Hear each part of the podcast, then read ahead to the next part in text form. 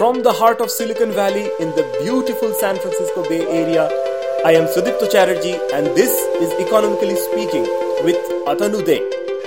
On Economically Speaking, we talk about economic topics and how they affect our world. Welcome back, Atanu. We have been uh, on a break for a while, but uh, glad that you could join us again. Good to be back. So, what's on your mind today?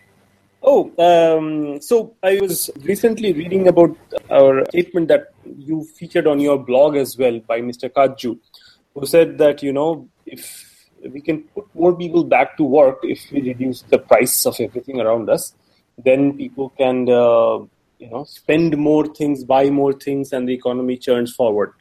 Okay. So that that sort of, you know, um, as as somebody who hosts this economically speaking podcast, it sort of rang a few alarm bells in my head, but I want to make sure that uh, the the fire alarms are correct in my head. Okay. So, so what's your take on that? Uh, yeah, to uh, make uh, be very clear about what Mr. Katju was saying is, Mr. Katju says that if we reduce prices, then uh, he says something like people will be able to buy more stuff. And if people are able to buy more stuff, then it'll employ more people to make the stuff. And therefore, uh, there will be full employment. So my position on this is uh, total mystification. First of first point that I'd like to bring up is this obsession with employment. Most people are not really in it for the employment; they are in it for an income. So it doesn't matter whether a person is employed or not. What we should be uh, interested in is income. And income is always a part of the production that an economy produces. So, Atanu, go on. Um, I, I see the point that yes, if everybody had money and had a steady flow of money, which we which we are defining as income, then it doesn't matter whether you're employed or not. Yeah, that is right. But more importantly, I think we should be very careful in using the word money Okay. It is not whether you have money or not. It is important to understand that money is just a token or a mean of, means of exchange. Now, behind that, the, behind the token, in the background, on the reality in the ground, there has to be stuff. Okay.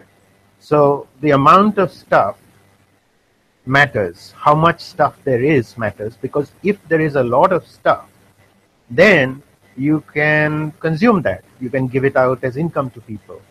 That is, if you consider a very simple scenario, that is abstracting from the real world, mm-hmm. suppose there are 100 units of something. Let's say there are 100 widgets. Okay. And these 100 widgets, this, this economy just produces 100 widgets in a year. And if there are 10 people who are in the economy producing widgets, then on average their income is 10 widgets apiece. So that's their income, that's their purchasing power. Hmm. If the number of widgets produced go up to 200 from 100, then each of these 10 people will on average be able to get 20 widgets as their income. So hmm. income is the same as production, which is the same as what is uh, what we would call purchasing power. What you can purchase has to be first produced by somebody. And overall, on the aggregate, we produce our goods and services and we consume them. So income is just a way of saying that if it was uh, absolutely equally divided, then you just do an arithmetic division. But in most cases, what happens is some people get more of the production, some people get less. And in some sense, the amount of production that you get yourself is the amount of production that you are in some sense, uh, responsible for. If you have produced a lot, then you get to take home a lot. And that's how it is. Now, the problem with Mr. Katju is he says that let's reduce the prices. Reducing prices of something does not, in any sense, increase the amount of stuff available. That's the fundamental mistake. Right. And why is it that reducing prices does not increase the amount of production? So let's take a very simple example, right? If suppose you are uh, a person who produces and sells pizzas. Mhm. Now you sell it at 10 bucks because you find that you meet your costs and you make your reasonable profit. Suppose it costs you 8 bucks to make the pizza and you sell it in the market, that is, people are willing to pay you 10 bucks for the pizza. So you, it costs you 8 bucks to produce, you sell it at 10, and therefore you make a profit of $2 per pizza. Hmm. Now, if I come around and I say that, listen, uh, ten dollars, not many people can afford it. We'll pr- reduce the price of pizza to seven bucks, so more people can afford it. But what will happen? Will you be in business or will you go out of business? You'll go out of business. Yes, absolutely. So the, the amount of pizza produced will actually go down if you reduce the price. Because the producer will not be able to meet his costs, and therefore the producer will exit the market. But what if you come in and argue that, hey, let's reduce it from 10 to 9? I'm still making a profit, but isn't that prerogative up to me as the entrepreneur who's making stuff? Yeah, very good. It's a good objection. That is, if you, if I come and force you to reduce your price from ten to nine, it's true that you are still be in business because your costs are eight dollars. But what? You're not the only seller in the market. There, there, there's, there's another seller who was uh, producing it at nine dollars. His cost was nine dollars. Your cost was eight dollars. Somebody else's cost was nine dollars. And by forcing the price to be at nine dollars now, he is just breaking even. He'll just go out of business. He'll say, "What's the point? I'm putting in effort. I'm not going to make any money out of it, so I'll just go away." So, the change in price level, when you force a change in the price level, it always means that some producers will exit the market if the price comes down, and if the price goes up, some producers will enter the market. That's how the market system works. That price is a signal to people to start producing or not to produce, to enter the market or they exit the market. Now, if it was possible to reduce the price of something and still uh, satisfy the uh, the demand for some uh, that something, then I can. It would be a very magical world. You can say that everybody should have nice, fancy BMWs. So we'll just say, okay, from now on, BMWs prices will be at hundred dollars, so everyone can afford a BMW. Oh, I want to live there. Yeah, but the point is that world does not exist in reality because the cost of producing a BMW is much more than hundred dollars. Right. So by forcing a price, uh, price ceiling on it, putting a control over the price, you are going to ensure that BMWs do not get produced. If the uh, cost of production is way above hundred dollars, none will be produced. So the problem with Mr. Katju's uh, argument is the belief that price is somehow dictated by some centralized authority and that it can be without without any penalty be manipulated by diktat that it can can be uh, somebody can be forced to reduce their prices. See this reducing your prices is not a sustainable policy. It's not a sustainable strategy. Hmm. it can work for a little bit but in the long run what happens is it leads to shortages. Because at any particular price, there are a certain number of people who are willing to supply to the market, produce, and then bring it to the marketplace for sale. At that same particular price, there are a certain number of people who are willing to buy. And this price is set through an interaction between the number of people who want to supply to the market and the ones who are willing to buy that supply from the market and that determines the price and that price is called the equilibrium price because at that price the amount supplied is roughly equal to the amount that is being demanded. And if the price goes up then the number of people who are willing to buy goes down a little bit. Right. and uh, then uh, the people who are willing to supply goes up a little bit. So, just to understand at this point of time, right, the price is like when once you talk of not just one entrepreneur but the market as a whole, you know, yeah. the average price at which a particular widget is being sold at. Yeah. That's an outcome of the system working as it should. It is not an input variable into the system. Yes, you're right. So what happens is there are a lot of producers and there are a lot of consumers, and they they have their own preferences. They have their budget. The uh, the consumer has budgets. When we go to the market, we have a certain amount of money in our pocket, and we have preferences. How much do I want of something? So our decision to buy or not buy, or how much to buy, depends upon what the price is, whether we like it or not, how much we like it, and what our budget is. So that's a bunch of people on that on one side, which is the demand side.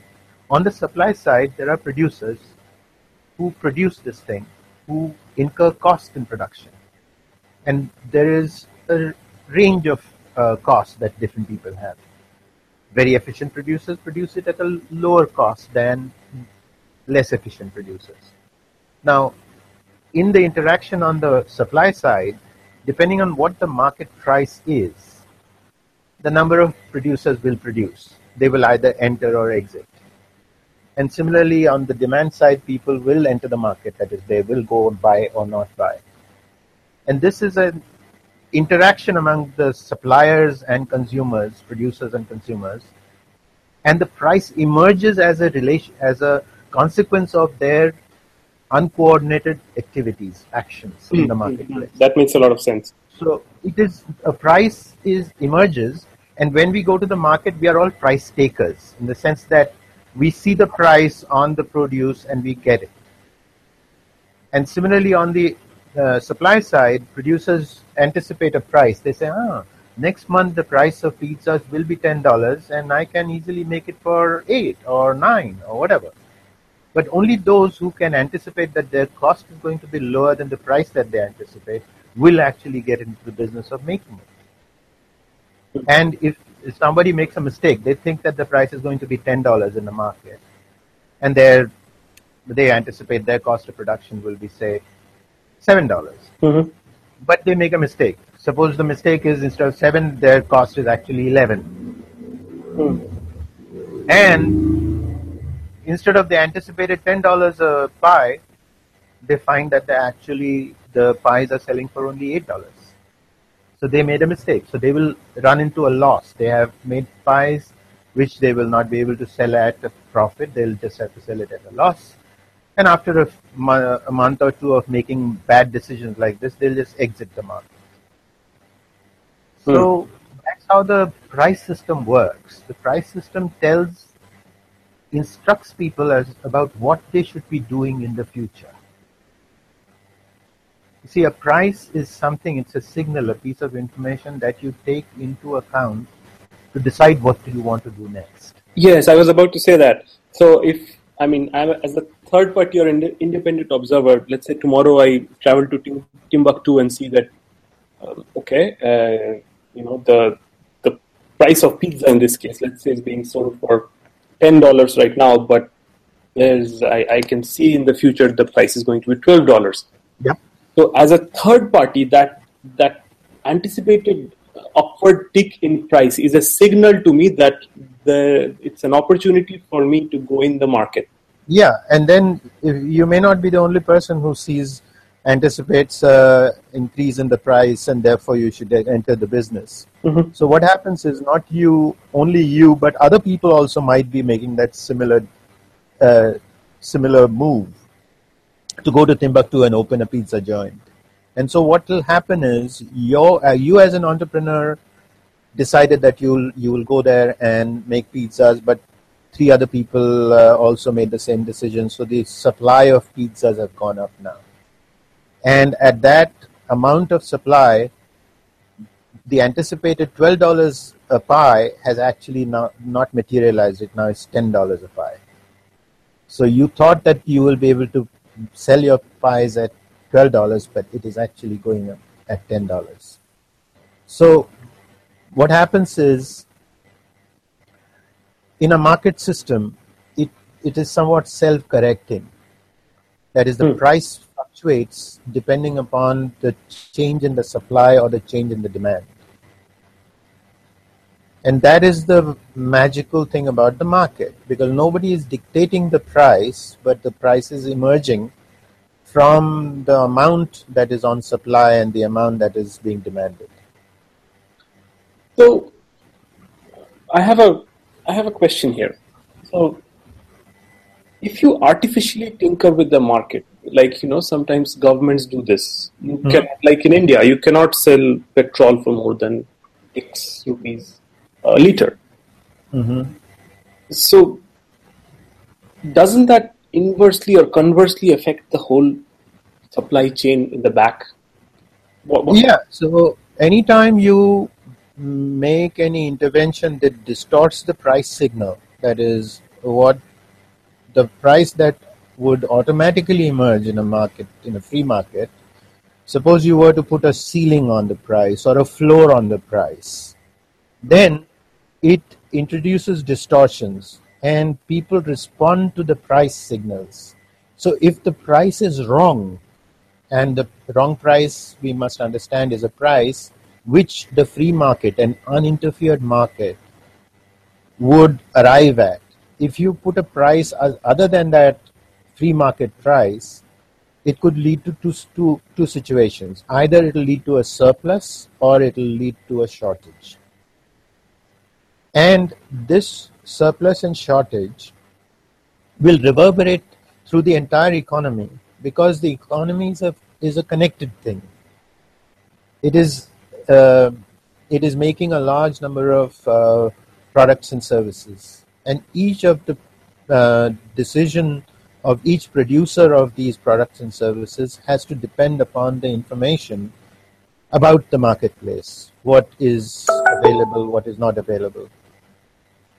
So, therefore, what we notice is that if if there are controls over the price, let's say a rent control or a minimum wage, these are actually instances of someone imposing a price ceiling, which is a rent control, Mhm. or a price floor, which is a wage that you cannot pay somebody lower than a certain certain price. Mhm. And these uh, lead to a lot of inefficiencies and wastages, and therefore economies suffer as a consequence.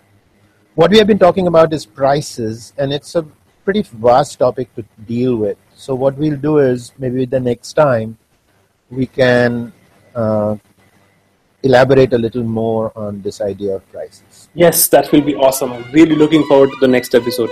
Um, thank you so much for your time, Atanu. Okay, thanks, Sudipta. Bye. Bye bye.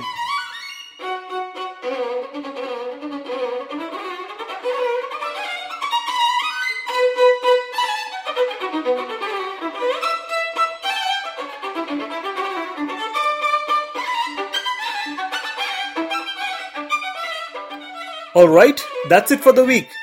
The music you were listening to in the background was composed by the Italian composer Niccolo Paganini and was performed by Jonathan Vered. The cover photo for this episode is from Flickr.com, where it was uploaded by the user MuffinN. We have been recording our ses- sessions so far using Google Hangouts, and then we convert the file to MP3 format on convert2mp3.net. The sound mixing and editing is all done using the open source and awesome software Audacity. Connect with us. Leave us a comment on Facebook at facebook.com slash economically speaking, or you can join the discussion at Twitter by following us. Our Twitter handle is at econspeaking. Each week, we chat with Atanu De on matters generally related to economics. This is Economically Speaking with your host Sudipto Chatterjee. Until next time, goodbye.